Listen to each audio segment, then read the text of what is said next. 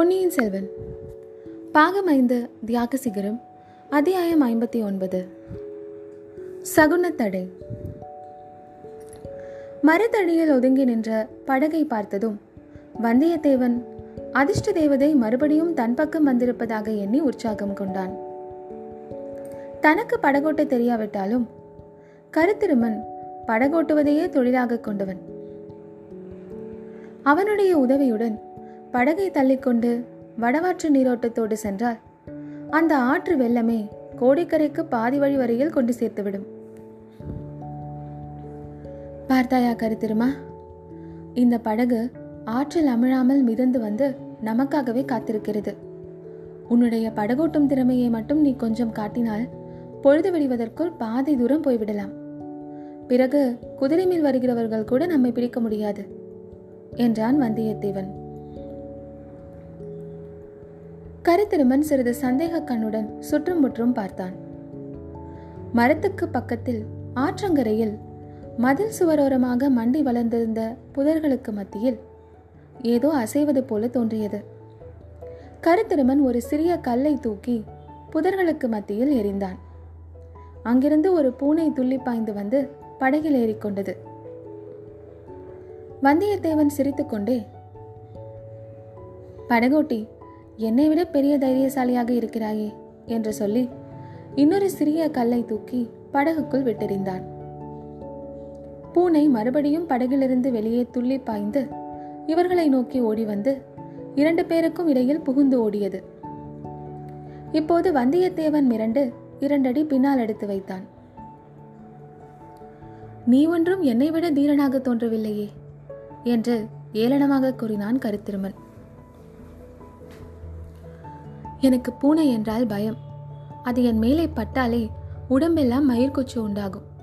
நல்ல வேலை அதுதான் போய்விட்டதே. வா போகலாம் என்றான் வந்தியத்தேவன். பூனை என் மேல் விழுந்தால் கூட எனக்கு பயம் ஒன்றுமில்லை. ஆனால் குறுக்கே போனால்தான் பயம். சகுனத்தடை என்றான் கருத்திருமன். சகுனமாவது தடையாவது என்று சொல்லிக்கொண்டே வந்தியத்தேவன் கருத்திருமன் கையை பிடித்து இழுத்து கொண்டு போய் படகில் ஏறினான். கருத்திருமனும் படகின் ஒரு முனைக்கு சென்று அதை மரங்களின் வேர்களிலிருந்து தள்ளிவிட முயன்றான். படகு சிறிது நகர்ந்ததோ இல்லையோ? சடச்சிறவென்று நாலு பேர் துள்ளி பாய்ந்து ஓடி வந்து கண்மூடி திறக்கும் நேரத்தில் படகில் ஏறிக்கொண்டார்கள் அவர்களில் இரண்டு பேர் வந்தியத்தேவன் மீது பாய்ந்து அவனை படகுக்குள்ளே தள்ளி படகின் குறுக்கு சட்டங்களோடு சேர்த்து கட்டினார்கள். மற்ற இருவரும் வேல் பிடித்த கையுடன் கருத்திருமன் அருகில் சென்று இருபுறமும் காவலாக நின்றார்கள். வந்த நால்வரில் தலைவனாக தோன்றியவன் பாதாள சிறை வாசலிலிருந்து தங்களை தொடர்ந்து வந்த பருமனான மனிதன்தான் என்பதை வந்தியத்தேவன் கண்டுகொண்டான்.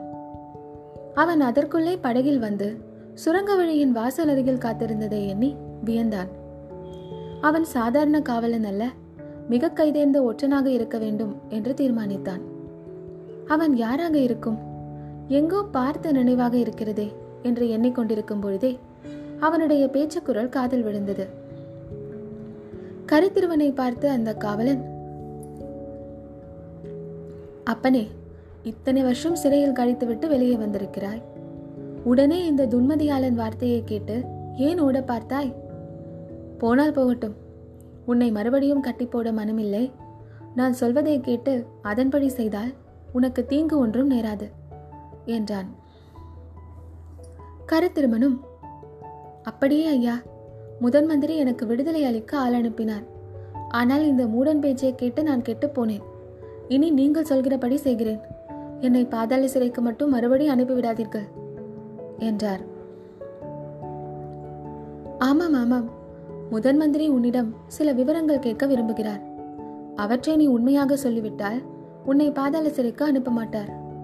வேண்டிய பொன்னும் மணியும் பொருளும் பரிசும் கொடுத்துதான் அனுப்புவார். ஆமாம் நீங்கள் எங்கே போவதற்காக புறப்பட்டீர்கள்? ஈழ நாட்டுக்கு போவதென்று புறப்பட்டோம். அழகாக இருக்கிறது. முதன் மந்திரியை ஏமாற்றிவிட்டு வேளாரின் காவலை மீறிவிட்டு அவ்வளவு தூரம் போய்விடலாம் என்று எண்ணினீர்களா?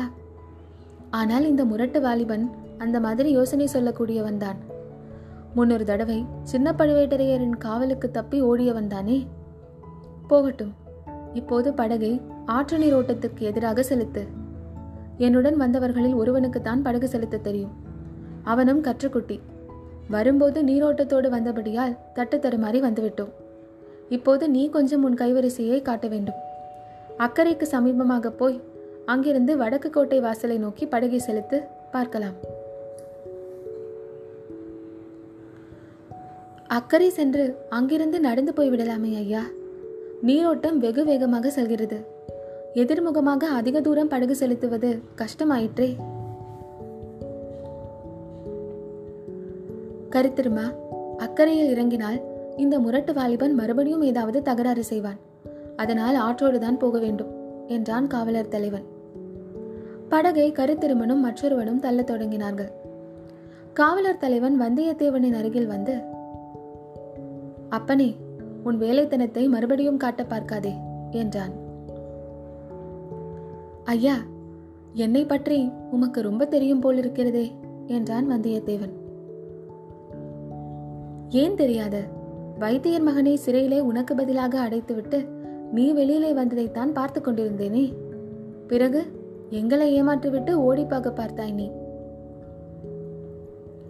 வந்தியத்தேவன் மிக ஆச்சரியப்பட்டவனைப் போல ஐயா என்னை விட கெட்டிக்காரர் தாங்கள். பாதாள சிறையில் நடந்ததை ஒருவரும் கவனிக்கவில்லை என்று நினைத்தேன் என்றான். தம்பி எங்கள் முதல் மந்திரியின் கண்களும் காதுகளும் எட்டாத இடம் சோழ சாம்ராஜ்யத்தில் எங்குமே இல்லை. அவை ஈடுநாட்டிலும் உண்டு காஞ்சியிலும் உண்டு கடம்பூர் மாளிகையிலும் உண்டு பாதாள சிறையிலும் உண்டு. அந்த வைத்தியர் மகன் சுத்த மூடன் என்பது முதன் மந்திரிக்கு தெரியும். அதனால்தானே அவன் பின்னோடு என்னையும் அனுப்பி வைத்தார். ஐயா நான் இந்த வழியாகத்தான் வெளியேறுவேன் என்பதும் முதன் மந்திரிக்கு தெரிந்திருந்தது போல அவருடைய கண்களும் காதுகளும் அதிசயமானவைதான். அப்படியென்றால் நான் நிரபராதி என்பதும் என்னை பாதாள சிறையில் அடைந்தது தவறு என்பதும் அவருக்கு தெரிந்திருக்க வேண்டுமே? என்று ஒரே போடாக போட்டான் வந்தியத்தேவன். அது முதன் மந்திரியின் பொறுப்பல்ல.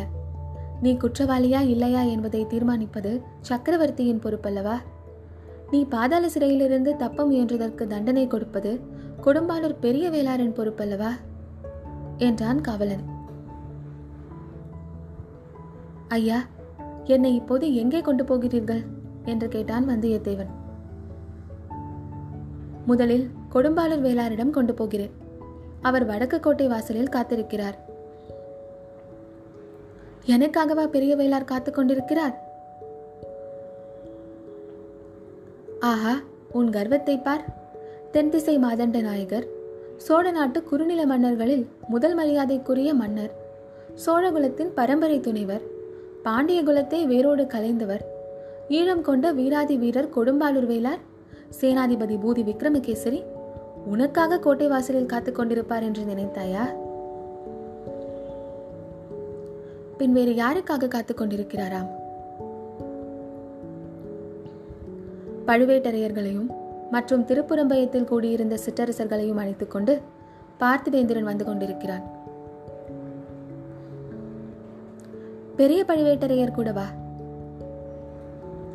ஆமாம் அவர் கூடத்தான் வருகிறார். இளவரசர் கரிகாலரின் மரணத்தை பற்றி அவருக்கு உண்மை தெரியுமா அவர் வந்த பிறகுதான் சக்கரவர்த்தியின் முன்னிலையில் விசாரணை நடைபெறும். நீ குற்றவாளி இல்லை என்றால் அப்பொழுது அதை நிரூபிக்க முயற்சி செய்.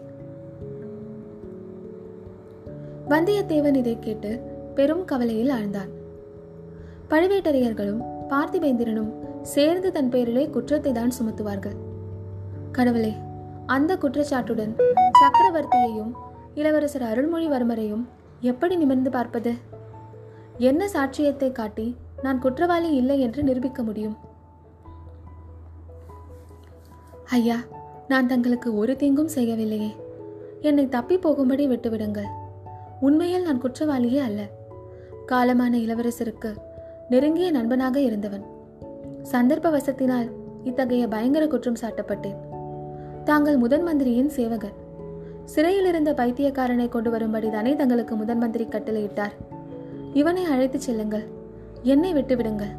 உங்களுக்கு புண்ணியம் உண்டு. என்று வந்தியத்தேவன் இரக்கமாக கேட்டான். உன்னை விட்டுவிட்டால் எனக்கு என்ன தருவாய்? என்றான் காவலன். பின்னால் சமயம் வரும்பொழுது பதிலுக்கு பதில் உதவி செய்கிறேன். அப்படி சமயம் வரப்போவதும் இல்லை வந்தாலும் உன் உதவி எனக்கு தேவையும் இல்லை இப்போது உடனே என்ன தருவாய்? அதை சொல்லு. வந்தியத்தேவனுக்கு அவனுடைய அரைக்கச்சில் கட்டிக்கொண்டிருந்த பொற்காசுகளின் நினைவு வந்தது. உம்முடைய இரண்டு கைகளும் நிறையும்படி பொற்காசுகளை தருகிறேன். ஆஹா அப்படியா? பொற்காசுகளா? எங்கே காண்பி? என்றான் காவலன். கொஞ்சம் என் கட்டுக்களை தளர்த்திவிடு. அரைக்கச்சில் இருக்கிறது. எடுத்து காட்டுகிறேன் என்றான் வந்தியத்தேவன். மறுபடி உன் வேலைத்தனத்தை மட்டும் காட்டிவிடாதே என்று சொல்லிக்கொண்டே காவலன் குனிந்து வந்தியத்தேவனுடைய கட்டுக்களை சிறிது தளர்த்தி விட்டான். வந்தியத்தேவன் அந்த காவலரின் முகத்தை உற்று பார்த்து கொண்டே அரைக்கச்சை அவிழ்த்து பொற்காசுகளை எடுத்து கொடுத்தான். அந்த காசுகளை காவலன் கை நிறைய வைத்துக்கொண்டு தம்பி இந்த காசுகளை பழுவேட்டரையரின் பொக்கிஷத்திலிருந்து எடுத்து வந்தாயா? அல்லது வார்ப்பட சாலையிலிருந்து அடித்து கொண்டு வந்தாயா? உன் பேரில் இப்போது மூன்று குற்றங்களாகிவிட்டன. கொலை குற்றம் ஒன்று சிறையிலிருந்து தப்பிய குற்றம் ஒன்று ராஜ்ய பொக்கிஷத்திலிருந்து திருடிய குற்றம் ஒன்று. ஆக மூன்று குற்றங்கள். ஒவ்வொரு குற்றத்துக்காகவும் உன்னை தனித்தனியே கழுவிலேற்றலாம் என்றான். ஐயா சோழ ராஜ்யத்துக்கு நான் எத்தனையோ சேவைகளை செய்திருக்கிறேனே பலமுறை தூது சென்றிருக்கிறேன். என் உயிரை கொடுத்து கரிகாலரின் உயிரை காப்பாற்ற முயன்றிருக்கிறேன். இந்த சில பொற்காசுகளை என் சேவைக்கு கூலியாக பெற எனக்கு உரிமை உள்ளது. அதுவும் பிரயாண வசதிக்காகவே எடுத்துக்கொண்டேன் என்றான் வந்தியத்தேவன். இதையெல்லாம் நீ உன்னை விசாரணை செய்யும் போது சொல்லிக்கொள் என்றான் காவலன். அப்படியென்றால் நீர் என்னை கட்டவிழ்த்து விடப் போவதில்லையா? என்று கேட்டான் வந்தியத்தேவன். கிழக்கே உதிக்கும் சூரியன் மேற்கே உதித்தாலும் சரி திருமாலை காட்டிலும் பரமசிவன் பெரிய தெய்வம் என்று ஏற்பட்டாலும் சரி.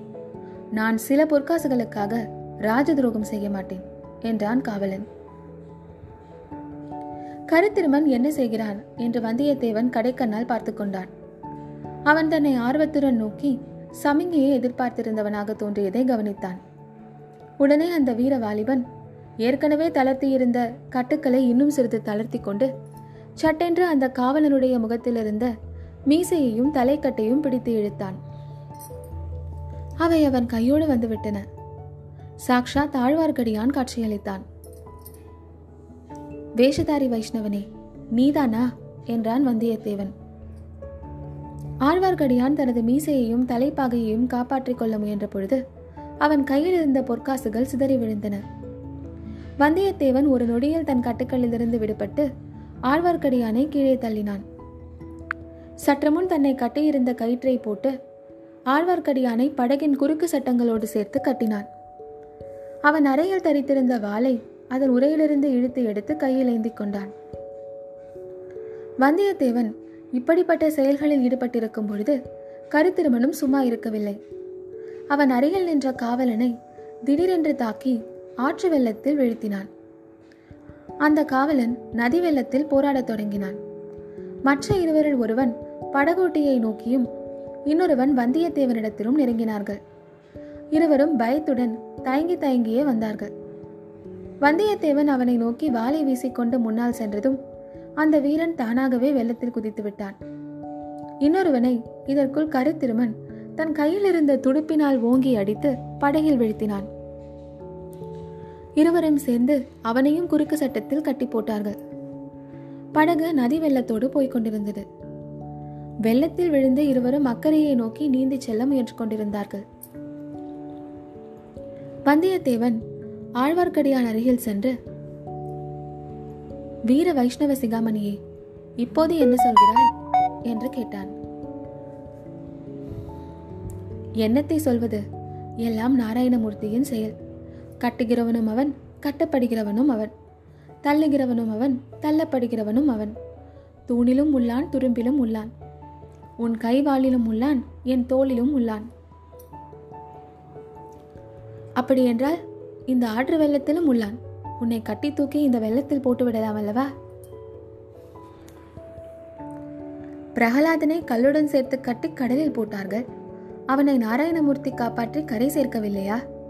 அப்படி பகவான் வந்து என்னை கரை சேர்க்க முடியாவிட்டால் சாக்ஷாத் வைகுண்டத்திற்கு நேரே அழைத்துச் செல்லப் போகிறார் என்றான் ஆழ்வார்க்கடியான். இதை கேட்ட வந்தியத்தேவன் சிறிது யோசித்துவிட்டு இதோ பார் நீ சில சமயம் என் உயிரை காப்பாற்றி இருக்கிறாய் என்ன எண்ணத்துடன் காப்பாற்றினாயோ தெரியாது. எப்படி இருந்தாலும் உன்னை நான் கொல்ல விரும்பவில்லை. இருந்தாலும் உன் உயிரை காப்பாற்றுவதாக இருந்தால் எனக்கு நீ ஒரு உதவி செய்ய வேண்டும் என்றான்.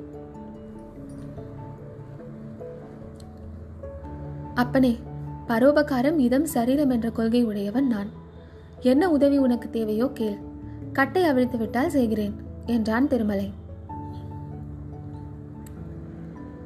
உன் சரீரத்தினால் எனக்கு உதவி இப்பொழுது தேவையில்லை. எனக்கும் இவனுக்கும் இரண்டு குதிரைகள் வேண்டும். எதற்காக என்று கேட்கிறாயா? தப்பி செல்வதற்காக தான். அதற்கேதாவது வழி சொன்னால் உன்னை இப்படியே படகில் மிதக்க விட்டுவிட்டு நாங்கள் கரையில் இறங்கி விடுகிறோம் படகு கரையில் ஒதுங்கும் இடத்தில் நீ உன் சாமர்த்தியத்தை உபயோகித்துக் கொண்டு பிழைத்துக்கொள். என்னால் முடிந்த உதவியை கேட்கிறாயே அதை பற்றி நான் மகிழ்ச்சி அடைகிறேன். குதிரைகள் கிடைக்க எனக்கு வழி சொல்ல முடியுமா? முடியும். உங்கள் இரண்டு பேருக்கும் இரண்டு குதிரைகள் இருக்கும் இடம் எனக்கு தெரியும். வாணியம்மை வீடு உனக்கு தெரியும் அல்லவா? எந்த வாணியம்மை? தஞ்சை தனிக்குலத்தார் ஆலயத்திற்கு புஷ்ப கைங்கரியம் செய்யும் வாணியம்மை. பிறவி ஊமை சேந்தன் அமுதனின் தாயார். இப்படி ஆழ்வார்க்கடியான் சொல்லிக் கொண்டிருந்த பொழுது கருத்திருமன் அருகில் நெருங்கி ஆவலாக கேட்டான். தெரியுமே அந்த வீடு எனக்கு தெரியும். நந்தவனத்தில் இருக்கிறது. அங்கேதான் இரண்டு குதிரைகள் இந்த கணத்தில் இருக்கின்றன. எப்படி? ஒன்று என் குதிரை. வாணியம்மையின் குடிசைக்கருகில் அதை கட்டி போட்டுவிட்டு தான் இந்த படகில் ஏறி வந்தேன். இன்னொன்று சேந்தன் அமுதன் ஏறி வந்த குதிரை. பாவம் அமுதன் குதிரை ஏறி வழக்கமில்லாதவன். வழியில் அந்த முரட்டு குதிரை அவனை கீழே தள்ளிவிட்டது. முன்பே ஜுரத்தினால் பலவீனம் அடைந்திருந்தான் கீழே விழுந்த அதிர்ச்சியனால் மறுபடியும் படுத்துவிட்டான். பிழைத்தால் புனர்ஜென்மம் என்று சொல்கிறார்கள். அதனால் குதிரை இனி அவனுக்கு தேவையாக இருக்காது. வந்தியத்தேவன் மிக்க கவலையுடன் அவனை கவனிக்க அங்கே யார் இருக்கிறார்கள்? என்றான். அவனுடைய தாயாரும் பூங்குழலியும் இருக்கிறார்கள் என்றான் திருமலை. கருத்திருமன் திடீரென்று சம்பாஷணையில் பிரவேசித்த எந்த தாயார்? என்று கேட்டான். இருவரும் ஒரு கணம் அவனை ஏறிட்டு பார்த்தார்கள். என்ன கேட்டாய்? என்றான் ஆழ்வார்க்கடியான். சேந்தன் அமுதன் உயிருக்கு ஆபத்து எனும் செய்தி பெரிய பிராட்டி செம்பியன் மாதேவிக்கு தெரியுமா என்று கேட்டேன். ம் தெரியும். செம்பியன் மாதேவிதான் அவர்களுக்கு புஷ்ப கைங்கரியத்திற்கு மானியம் கொடுத்து ஆதரித்து வருகிறாரே. ஆனால் அரண்மனையை சேர்ந்தவர்கள் எல்லோரும் இப்போது கரிகாலர் மரணத்தினால் ஏற்பட்ட துயரத்தில் மூழ்கி கிடக்கிறார்கள். அமுதனை எங்கே கவனிக்கப் போகிறார்கள்? வந்தியத்தேவன் கருத்திருமனை பார்த்து நீ என்ன சொல்கிறாய்? சேந்தன் அமுதனையும் அவன் அன்னையையும் போய் பார்த்துவிட்டு போகலாமா? என்றான். கருத்திருமன் தலையை அசைத்து தன் சம்மதத்தை தெரிவித்தான். அப்படியென்றால் படகை கரையை நோக்கி செலுத்து என்று வந்தியத்தேவன் கூறிவிட்டு ஆழ்வார்க்கடியானை பார்த்து வைஷ்ணவனே இதில் ஏதாவது உன் சூழ்ச்சி தந்திரத்தை காண்பித்திருந்தாய்? பார்த்துக்கொள். என்னுடைய கதி எப்படியானாலும் உன்னை கைலாயத்திற்கு அனுப்பிவிட்டுத்தான் மறுகாரியம் பார்ப்பேன் என்றான். வேண்டாம் தம்பி வேண்டாம். உனக்கு புண்ணியமாக போகட்டும். நித்திய சூரிகள் புடைசூழ ஸ்ரீமன் நாராயணமூர்த்தி மகாலட்சுமி சகிதமாக வீற்றிருக்கும் வைகுண்டத்திற்கு என்னை அனுப்பிவை என்றான் வைஷ்ணவன்.